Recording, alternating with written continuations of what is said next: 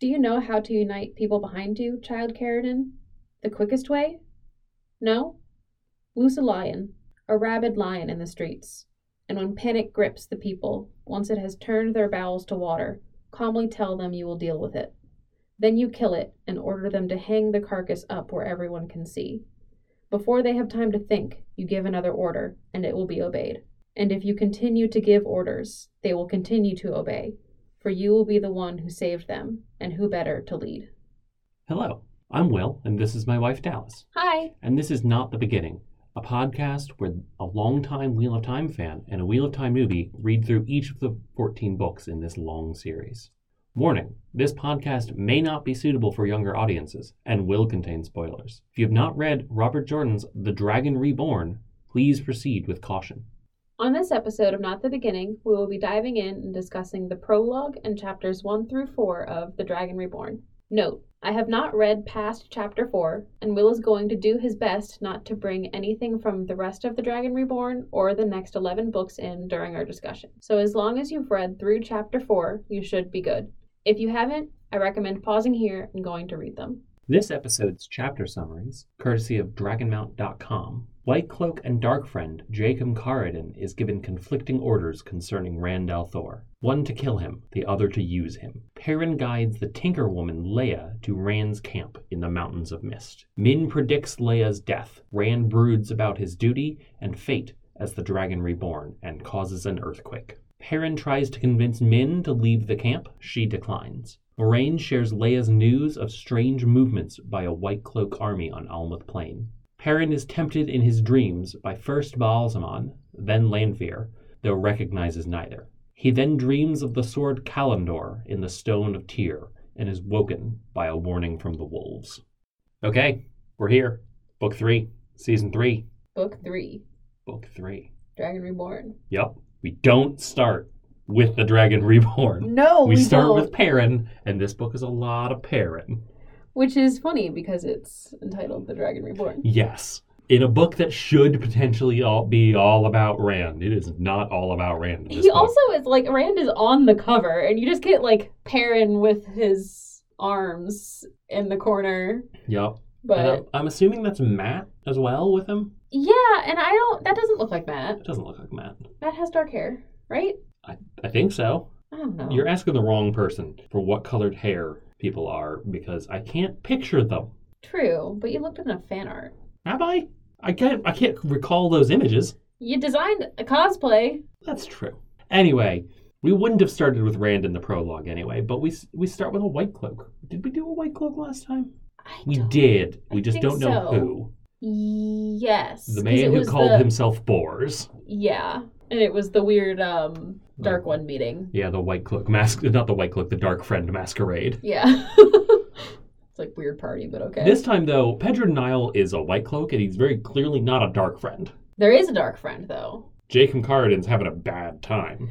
Yeah, he is. He both him and hi- Bayar get like reamed in by Pedro Nile. Yeah, he's notably nicer to Bayar though. I think he just thinks Bayar's like a zealous idiot. He does. He doesn't. He very clearly doesn't think very highly of either of them, and he calls No. them i- both idiots. Right. But at least he doesn't threaten to kill Bayar. Right. And he also so the the main difference is probably that Carradine's a question he does not like questioners. He no basically one likes questioners. no one likes questioners, not even the white cloaks. Because Pedro Nile at one point thinks to himself like the questioners are only loyal to the questioners. They're not loyal to the light No. and they're not loyal to the white cloaks. Which we get a good picture of in the show, which is interesting because we see Valda in the show. Yeah, and we who got is not he's not a questioner in the books. Oh, see, because he they mention him Mhm. in this, which was fun. I get to meet Book Valda. Yep. Completely different character. Okay, maybe they're combining in. I don't in know the what they're show. doing. I, I do kind of like Valda in the show, even though I, I like he's sinister. he's sinister, but like you love to hate him. He's got, I think, a little bit of Pedro Nile going on in the show. Okay, yeah, Not like like this is like an old man. He he thinks to himself several times that like I'm old. yeah, he does. And that one of the things that makes his conversation with Carradine so funny is you were mentioning like the even if I die of old age, you will be dead within the Yeah, month at one if you point don't he's follow like- my At one point, he's like, so he tells. We'll start with what he's. What we start with in the book is Bayar is basically recounting the events of, at Falma to Pedronile, who is Lord Captain Commander of the White Cloaks. He's the chief White Cloak. seems His like cloak this is is- the whitest. And it seems like this is not the first time that he's relayed this story to Yeah. Niall either. And there are pictures of Rand and the battle that he had with Balzamon in the sky. And this is Nile's like strategy session. Yeah. He calls Jacob Carradine in, who he does not like. He doesn't like any questioners. And he tells Carradine that you have to keep Randall Thor alive. And that's, ki- that's where the quote comes in, because he wants to use Randall Thor, who he's kind of assuming is a false dragon, but also it's he seems to indicate that he thinks that Rand might be the real thing. Yeah, I was a little confused there. Like more than other people, like he's clearly a little smarter than everyone because yeah. he's recognizing signs that other people aren't. right. But he's telling Carradine to have the White Cloaks not obviously help, but help Rand and the growing army of Dragonsworn. Yeah. Who are the people around Almuth Plain and Tomon Head who have witnessed the fight in the sky and lost their minds and decided that Dragon Guy's the place to go. Yeah, I mean, to be fair though, if you see someone fight a guy in the sky, Yeah. and there's a dragon banner, and then all of a sudden there's a bunch of Hastad warriors like Yep. fighting a bunch of stuff, I think he's the dragon too. Oh, yeah. Like, No, totally, totally, totally. It should be mentioned that Bayar assumes and tells Pedronile that Jeffrem Bornhold was killed by Aes Sedai, and that the battle at Falmel was the Aes Sedai moving out in force. yeah, there is some stuff that he talks about about Aes Sedai using their weapons as or using their powers as a weapon, which Yeah. is not supposed they're not supposed to do. Sort of to be fair, he could have been witnessing Nynaeve and Egwene Or the Demane. or the Demane. I mean, he, probably, he definitely witnessed some Demane. and but also the Nynaeve and Egwene, who are not Aes Sedai. No. They're just channelers. Right. There are there were So- plenty of channelers there who are not bound by the three oaths, Right. which you have a better understanding of having seen the show, yes. because we haven't really touched on them yet in the books. That is the territory we got into with not with me not having watched the entire series or re- I've read the entire series before watching the show. Right. Like things are things were bound to get spoiled. Something did get spoiled for this book from the show. Yes. We talked about it in our show podcast, so I won't talk about Yeah. it until it gets brought up, but Yeah, we're not going to bring it up until at least the end of this season, so don't worry about that. Anyway, back to Pedronile in the Fortress of Light. He tells Carradine, uh, like, if Rand Althor dies, you will also die in the month. Or actually, no, he, he doesn't tell him that. If I die, he tells he tells Carradine, if I die, you are dying within the month, even if I die of natural causes. he prefaced that with if you don't do what I say Yeah. and keep Rand alive. So if Rand dies and I immediately kick the bucket, you're still going to be dead within the month. Right. Me dying doesn't save you from not following my orders. right. Like so even if I die, you still have to follow my orders is basically what he was saying. right. Not like even if you follow my orders, you're still dead. Yeah.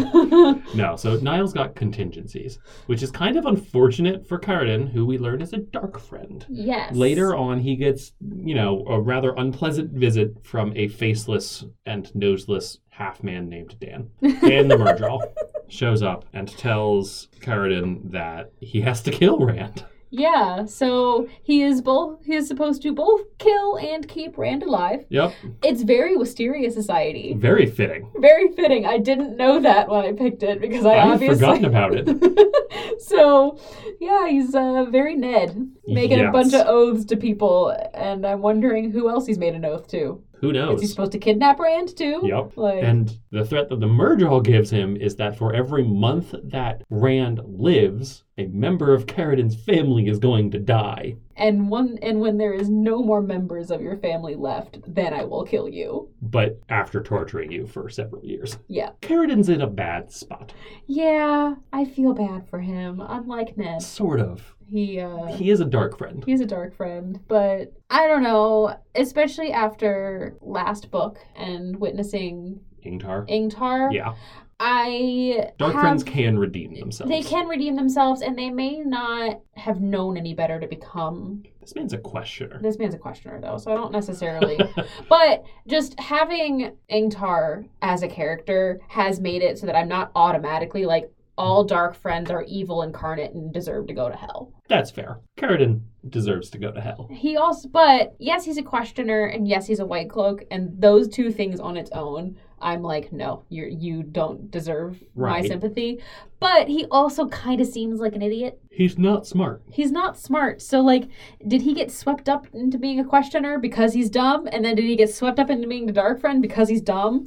Who the hell knows? I think he got swept up into both of those things because he's greedy. Greedy and dumb is not a good It's combination. not, and they often go together. they do. So that's just about all the stuff in the prologue. That is, it's uh, one of the more easily understandable prologues. Yeah, this I mean this whole section is pretty like set up. Even for a Wheel of Time book, it's very set up. Yes, we did split it at an interest at, a- at an interesting part. Yes. All of the next all of the like main stuff, the stuff that's not the prologue is from parents' perspective. And this is the longest we've been in parents' perspective. Yeah, usually even in book one, we only got about a chapter. Right. This is three chapters, presumably Four. five. Four chapters, presumably five. Yes. I think- So we pick up seemingly a couple months after. Uh, Perrin at one point assumes that Matt has made it back to the White Tower and has been healed. yeah, and I think they mentioned they there's mention of winter, and so seasons have changed. Right. So clearly, a, pu- a couple months have gone by, and I think they're teetering towards spring. yeah. Because when they got to Tomon Head, it was fall, Yeah, they did they did jump ahead in time a little bit. And we've jumped Spice. ahead more. and we jumped ahead. In between books is fine. Yeah. They've been traveling. Clearly Yeah. they've been traveling. They're they're at a camp. It's Rand's camp. All of the borderlanders that were with them basically followed through with their allegiance to the dragon and they are steadfast followers. And there seems to be more followers because as we open up, Perrin is waiting on a hill with five other Shina- with five Shinarans, and they're waiting for someone. And this isn't the first time that they've done this. It seems. I don't know that they that there are more followers or if it's just Moraine's spies. E- but I mean, Because- if they're willing to walk into a dragon camp, they're clearly not. I said I though. Like, do you want to get on Moraine's bad side? No. But clearly, if they're willing to walk into a dragon camp, the dragon's camp, then Yeah. they're not. I hate the dragon. True. They are not. They're not white cloak sympathizers. No. Although they could be. The, the last order we heard from the White Cloaks was to help the dragon. That's true. And we I get doubt- a little bit of that news Yeah. from uh, Leia as well. Yeah, that the White Cloaks are basically like herding dragon sworn into large groups. And just l- then leaving them alone and they're focusing their energy on the Shan Chan. right. Which, you know, fair. The the Shan Chan are evil, so Yeah. yeah, focus your energy Go on kill them. each other. Yeah, go I kill don't, each other. I don't care what so. happens to, to the two groups of you. Just kill each other. That's fine.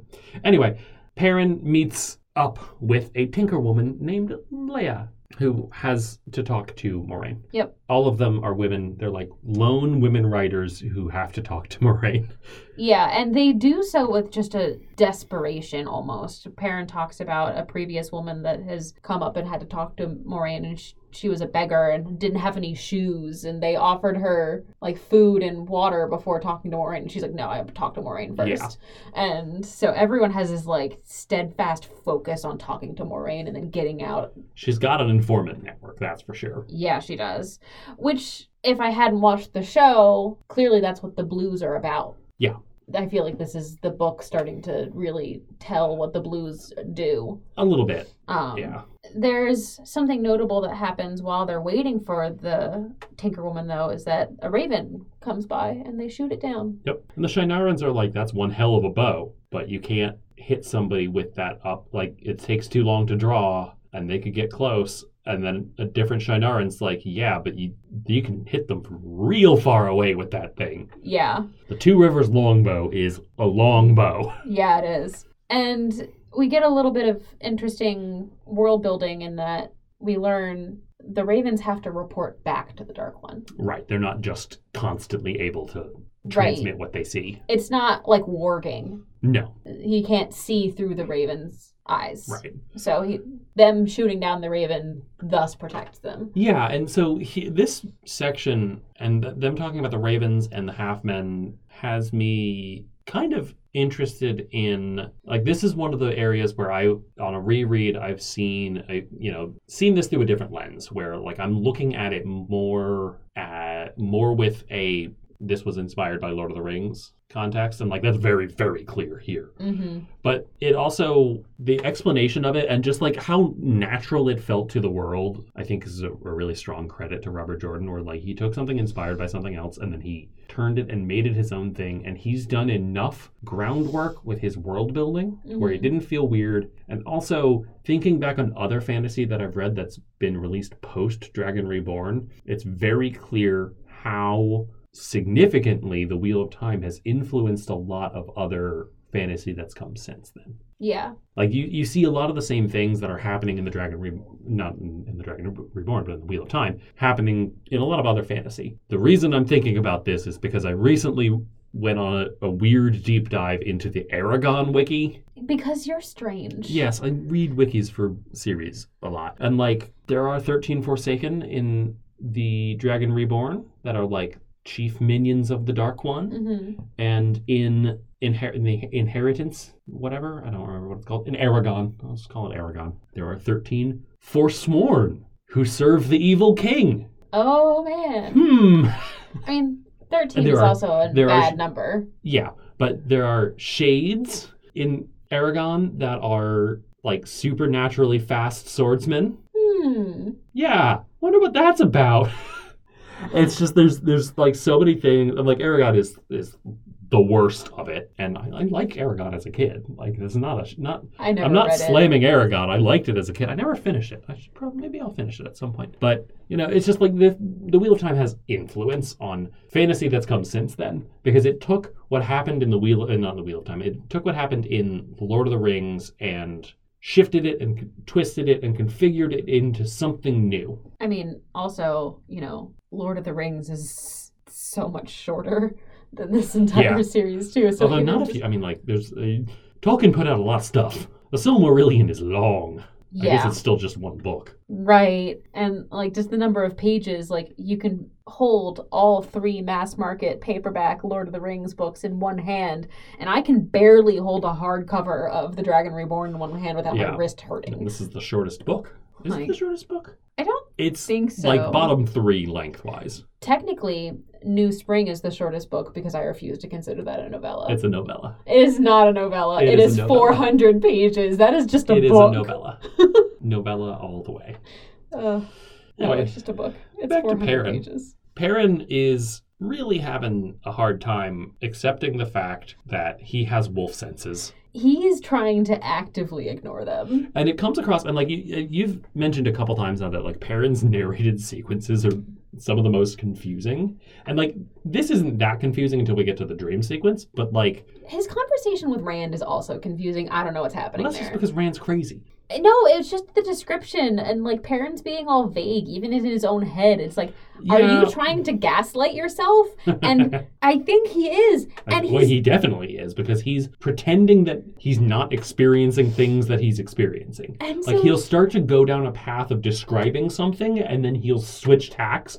And it's really weird that we're in his head in a third person narration because it switches like it, Robert Jordan switches the language that he uses from like line to line to describe things in Yeah. Perrin's point of view. And it's a little jarring and a little hard to follow. it's very it's a very effective third person limited narration. Yeah. like the the great thing about this and i think why i am resonating with it so much is that you get a really clear picture of what's happening and it's ve- it is very limited and i limited pov is one of my favorite povs Uh-huh. i sometimes don't like active first person because then you just get a little bit too I- much inner internal monologue yeah. but very easily, you could replace all of the third person wordage with first person wordage, and it doesn't read like, why does Perrin know that if we're in first person? Right. So it it's a very effective Yeah. third person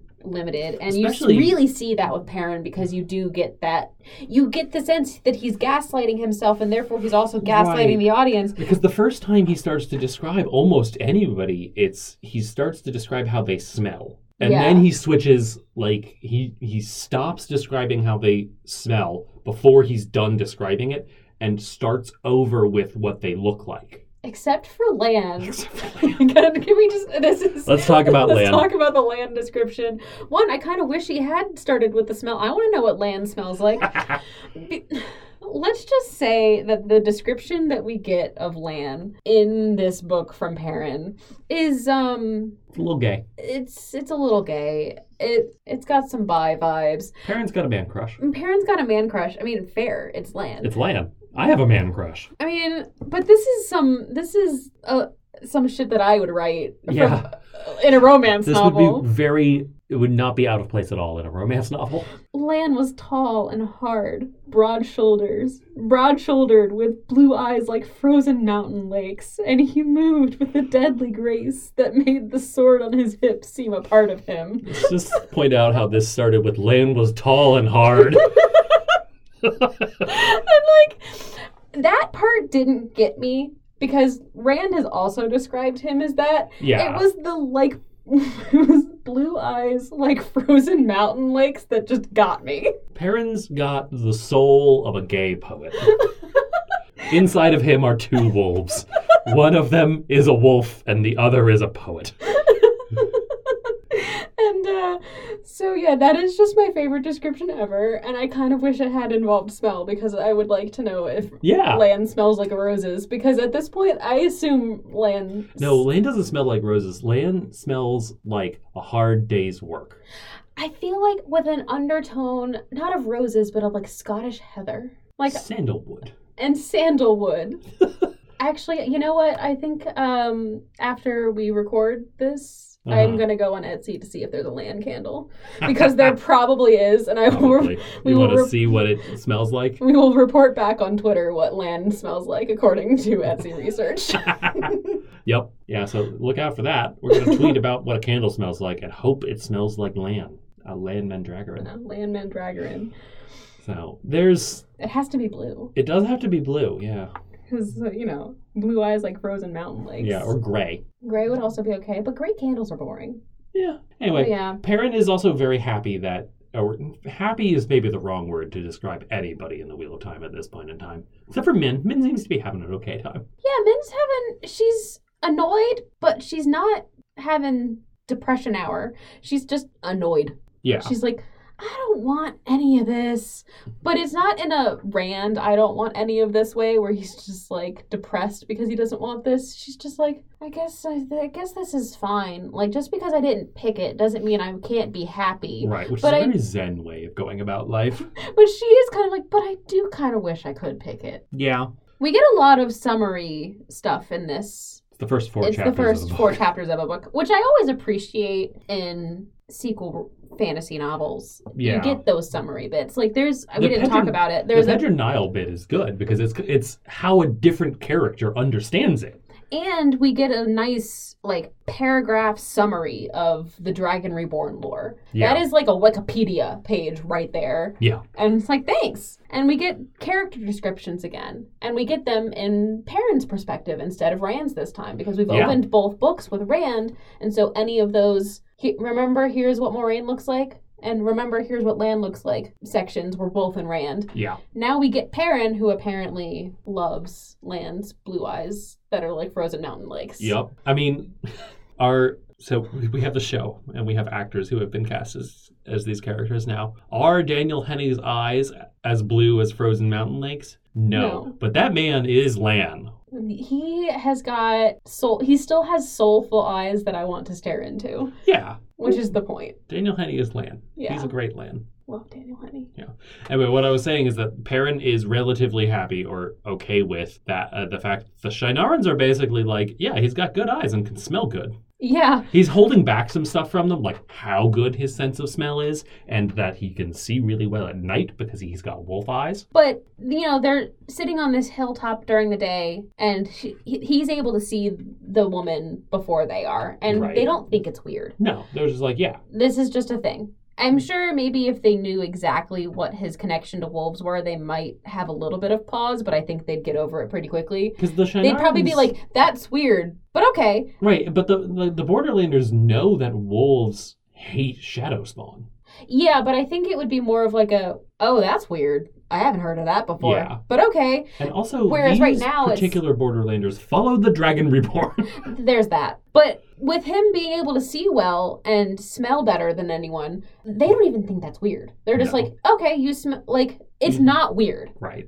It's He- like, why did you even bother telling us? That's Right. just not even. That's not news. Yeah, I think Min thinks something is up because Min always thinks something is up, but also because at one point at night he like turns around and acknowledges somebody before anybody else even knows that they're there. He scolds himself for it too. Yeah, he's like I shouldn't have done that. That was too that was too quick to recognize that somebody was there. And Min's like, "Do you have eyes in the back of your head?" because that was crazy. Yeah. That's Min good. definitely is thinking something's up, and we do get a lot of Min content in this. which We I do. appreciate because Yeah. we we don't have we haven't gotten a lot of Min content. No, we have not. We got basically three chapters of Min. Yeah. Yeah, Min and Parent seem to get along pretty well. Yeah, which I just I don't know why they have vibes, but like they just like they have I don't know what the vibe is, but I it makes sense that they get along. Yeah. Maybe They're very like down to earth. Yeah. And it's very much like a just solidarity kind of like just they get along. There's some solidarity there. I Yeah. don't, there's nothing shippy about it. No, there- it's, Despite it's a even- platonic Like thing. Min like kisses him on the cheek at one point. Yeah. And it Perrin's like, "Oh god, what do I do? I don't know how to deal with girls." But I, I can just hear from Min's perspective that wasn't anything. That was Right. just, "Aw, baby Perrin." Yeah. And maybe Rand actually does know how to deal with women better than Perrin. if Perrin's thinking that about Land's eyes, hmm, there's something up there. To be fair, it is Lan. It's Lan. Well, he hasn't described any other man that way. No, this is a Lan appreciation podcast. Lan is the best. Lan is the best. I So, think if we were to ha- ever to have merch, it would be this is a Lan appreciation podcast. I think Yeah. that, that would be our first merch. probably. So, this section is a lot of scene setting. Yeah. we learn some kind of foundational things. We learn some stuff about the White Cloaks, about these people who have been meeting uh, Moraine. We learn a little bit about Perrin's character state, like he's hiding from his powers He's on the struggle bus. a little bit. He's not driving the struggle bus. You No. know who's driving the struggle bus? That would be Rand. That would be Rand. Let's talk about Rand for a little bit. yeah, Rand has been fighting with Moraine Every day, every day. about the same thing. Yep. Rand, I Perrin's think, like- wants to move. And No, actually, no. It, it- what it is is Rand wants to go Help. claim the claim the dragon sworn, and Moraine's like, "No, and he's just like, I'm the fucking dragon reborn. Like, why? sh- Why can't I just do this?" and also, but why am I still listening to you? Right. Uh, Like he's got a little bit of a point, but also she's like 60 years old and he's like 2. Like listen to mom. Listen to mom. You're not old enough. Listen to mom. Listen to mom and dad. Yeah. So they're fighting. Min is annoyed with Rand, but I think that's just because Min is like I'm going to end up with you. Notice me. But also, like, I didn't even get to pick the fact that I'm gonna marry you. Right. Like, what the hell? Right. But I guess you're cute. Yeah. It's fine. And she's also swept up in the Taviran of it all. She is upset that there's Tavir, and we get some good loyal. We do. Loyal starts to go into his whole spiel about, Like, I'd be Taviran. friends with them even if they weren't Taviran and whatnot. but I just wanted to see trees.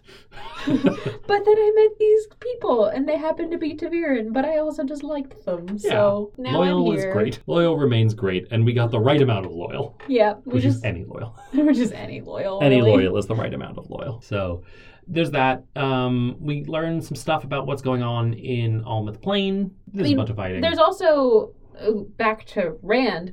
You know, he's been fighting with Moraine, but he also has a weird conversation with Perrin that I didn't quite Yeah. track. And then he causes an earthquake. Yep. Which just also annoys men. Yep. She's like, I mean, fair. fair. He has sad boy hour, and It's I kind of just- implied that he frequently has sad boy hour out there. you know what? I'm just gonna say.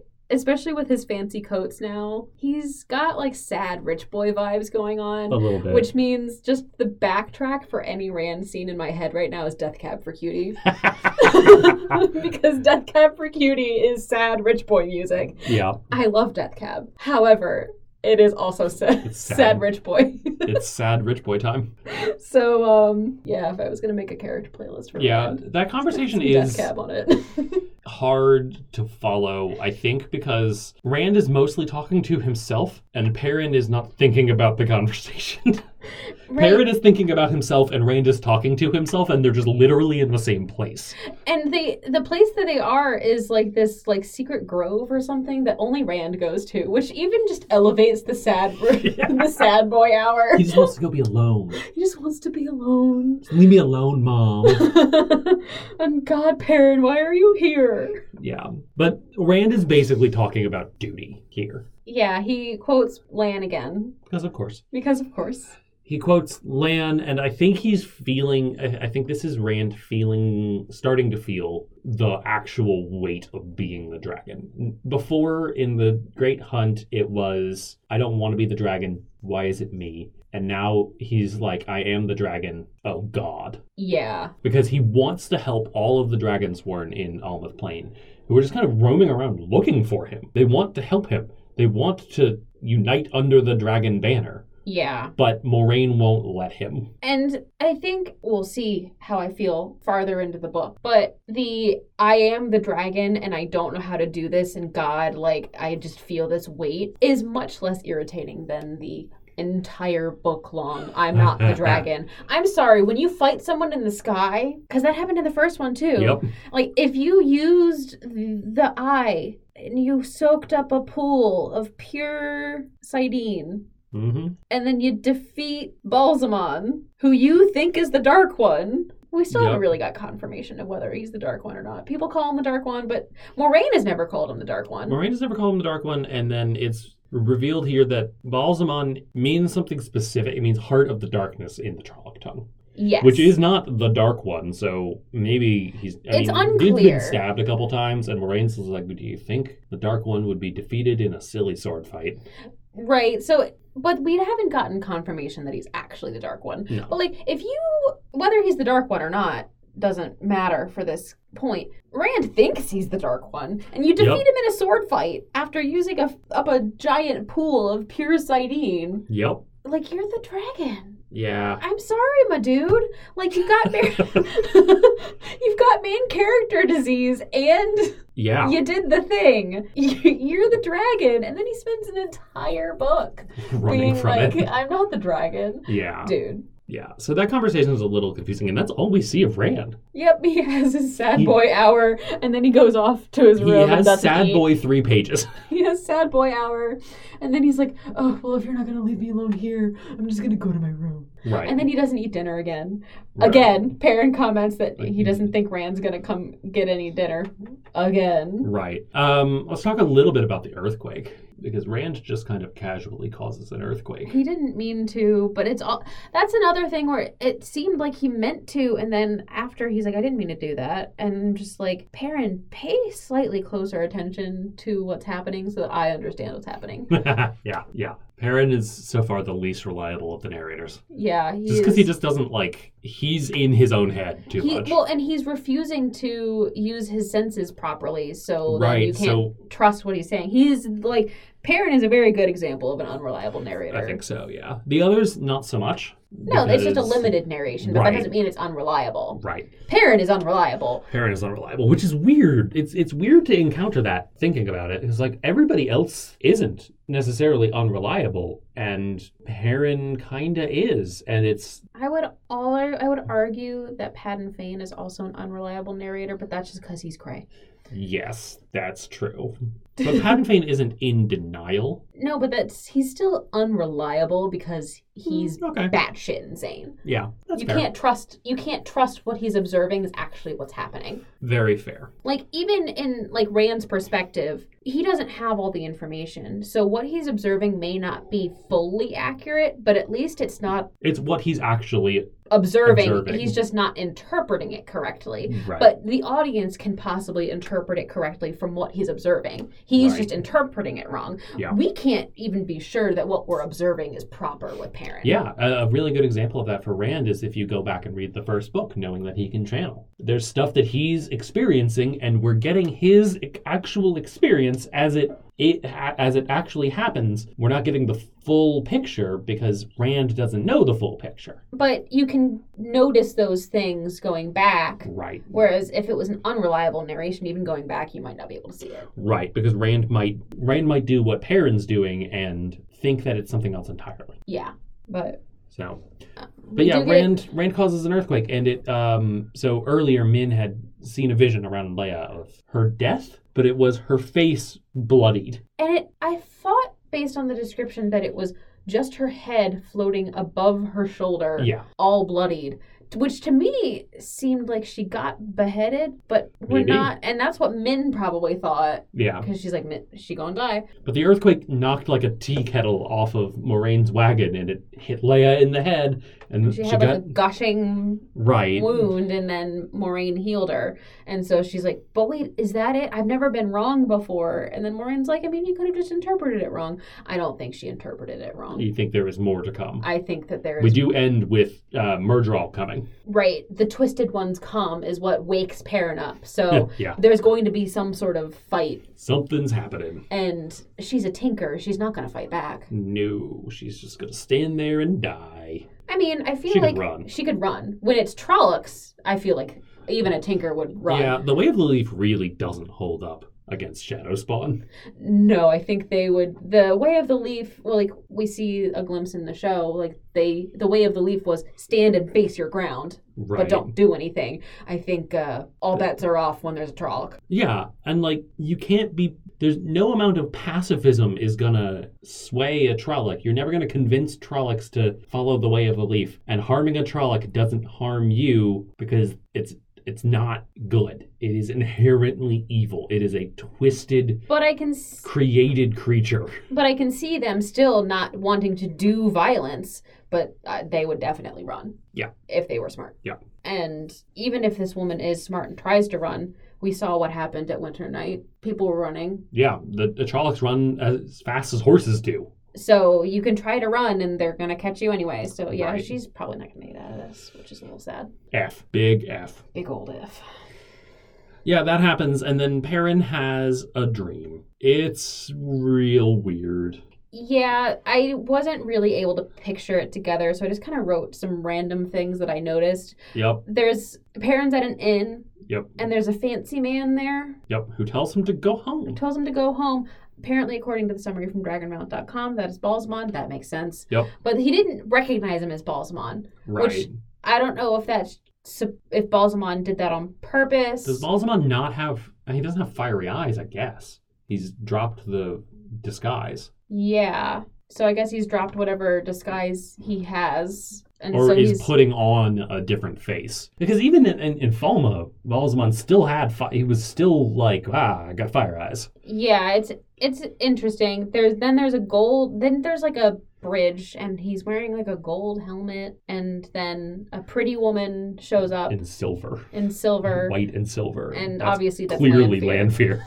He also doesn't recognize Lanfear, but I don't think he would recognize Lanfear. The only No. one who would is Rand. Rand, yeah. So Lanfear shows up, and Mhm. then he sees a sword hanging in midair, which I'm gonna guess is what's on the cover, which is Kalendor. Yep. And then he wakes up with the twisted one. Yep. He also overhears a little bit of a conversation in this like in this room with the sword, which is like red, filled with red. sa- It's like a huge chamber with red sandstone pillars. It's the chamber on here.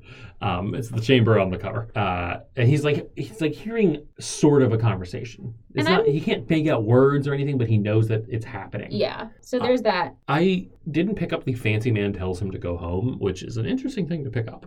There's something going on there. There's there's a, he talks for several pa- like he's like you want to go home, just go home. Like go be. Don't you miss being a blacksmith? And doesn't doesn't your friend Rand miss being a shepherd? And like Yeah. and so I've got to admit, I thought this fancy man was somebody else. I didn't think it was Malsman. I don't know. I didn't know who it was because we didn't name him. Right. So I just was like, oh, there's a fancy man, Oh. but it's a dream, so it being Balsamon does make sense. We'll find out. yeah. And then the wolves wake him up with the twisted ones come, and he basically like jumps out of bed and is like, ah. But and then the section ends. Not a whole bunch to talk about here because it's all set up. There is some things I don't know if we touched fully on the news from Almouth Plain Um, there we talked about the white cloaks. Yep. Sitting there that aren't making a necessary move against the dragon sworn. People are hunting for the horn of Valir, but that's not news. No, not Like, really. It's been found, so Yeah. good luck. But Mhm. there's a mention of the soulless, Yep. and hmm Uno mentions it, and then ev- and then basically everyone gets a look from Lan and Moraine, like shut up, shut up, shut up.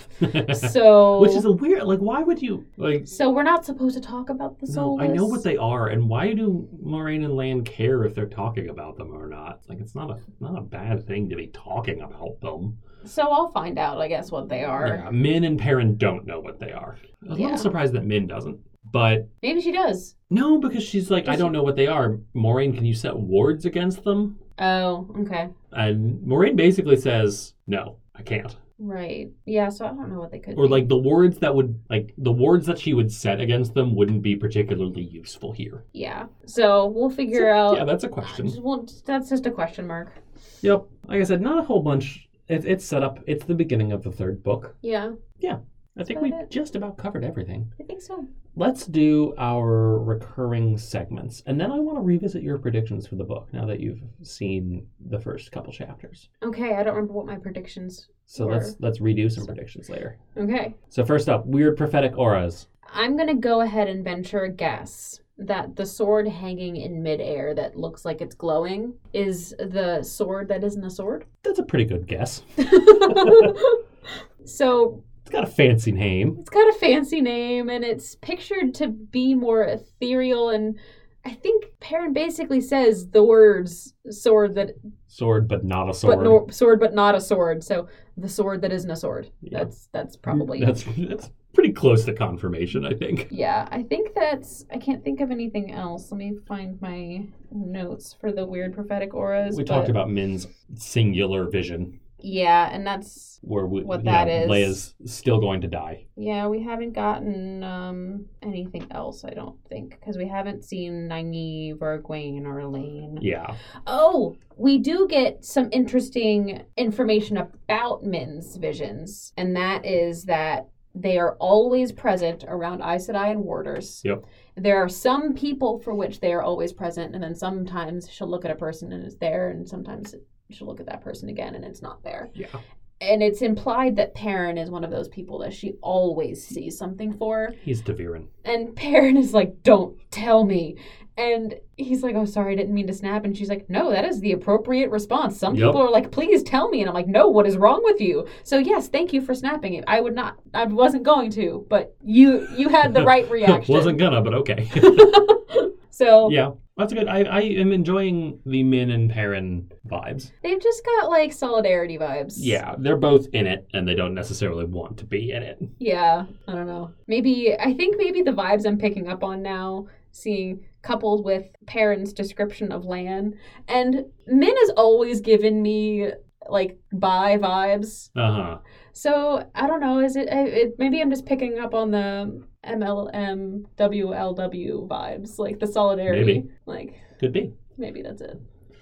Ship updates like zero, other than Min knows she's gonna marry Rand. Yeah. There is a funny moment where she's she says something to the effect of I just wish I could choose who to fall in love with. I mean, I I- what? I didn't say anything. Yeah. and so that was pretty funny. yep. Yep. Uh, favorite moments. Ice like frozen mountain lakes. Yeah. I actually, for me, it's Pedrin Nile being the most intelligent man in the room That twice. was also good. and like in a smug way. Like at one point, he he tells Jacob Carden, "In my day, I used to be considered a fine tactician," as if this fucker isn't currently one of the great captains.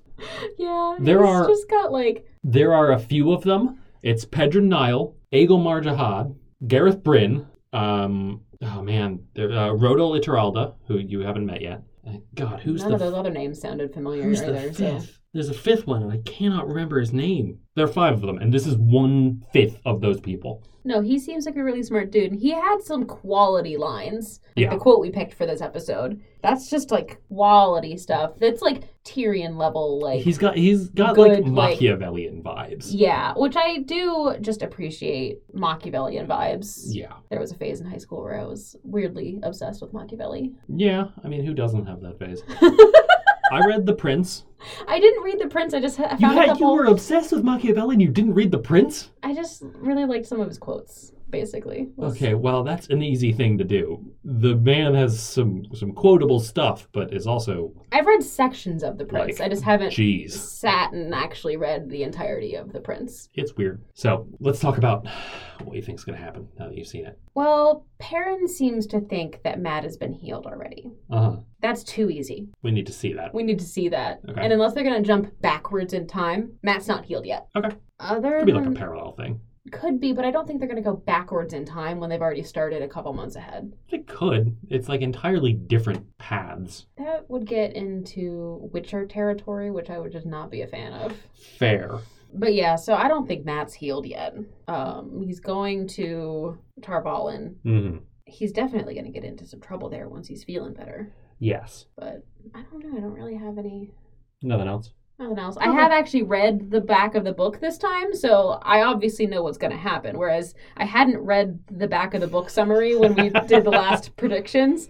So Rand runs away. That's Yeah. not a spoiler Spoiler. That's on the because back it's of on the book. back of the book. I am one of those people who doesn't read the back of the book before they read a book. I usually read the back of the book when I put it on my TBR or buy the book, but then by the time I get around to actually reading it, You I have don't forgotten. I have forgotten and don't know what the book's about. I just be like, oh, that cover looks cool. I'm gonna read it today. Okay. So yeah, Rand runs away, and we get a lot of everyone hunting him. I think that's basically what is happening. Okay. Cool. So nothing really to add, having seen the first four chapters. No, nothing really Okay. to add. I just don't think Matt's healed. That's That's the only takeaway. That's fine. It's the first four chapters of the prologue. and I don't think I had a whole lot of predictions for this book. No, the Great Hunt ends at a very clean place. I think my, like my pre- my predictions were basically from what I remember is that I don't think Matt's gonna get healed at the beginning of the book. I think it's gonna take it's gonna be at least a plot point. Sure. And We're not gonna like if we pop up and we're just in Tarvalin and he's healed. I think I'm gonna be a Uh-huh. little mad.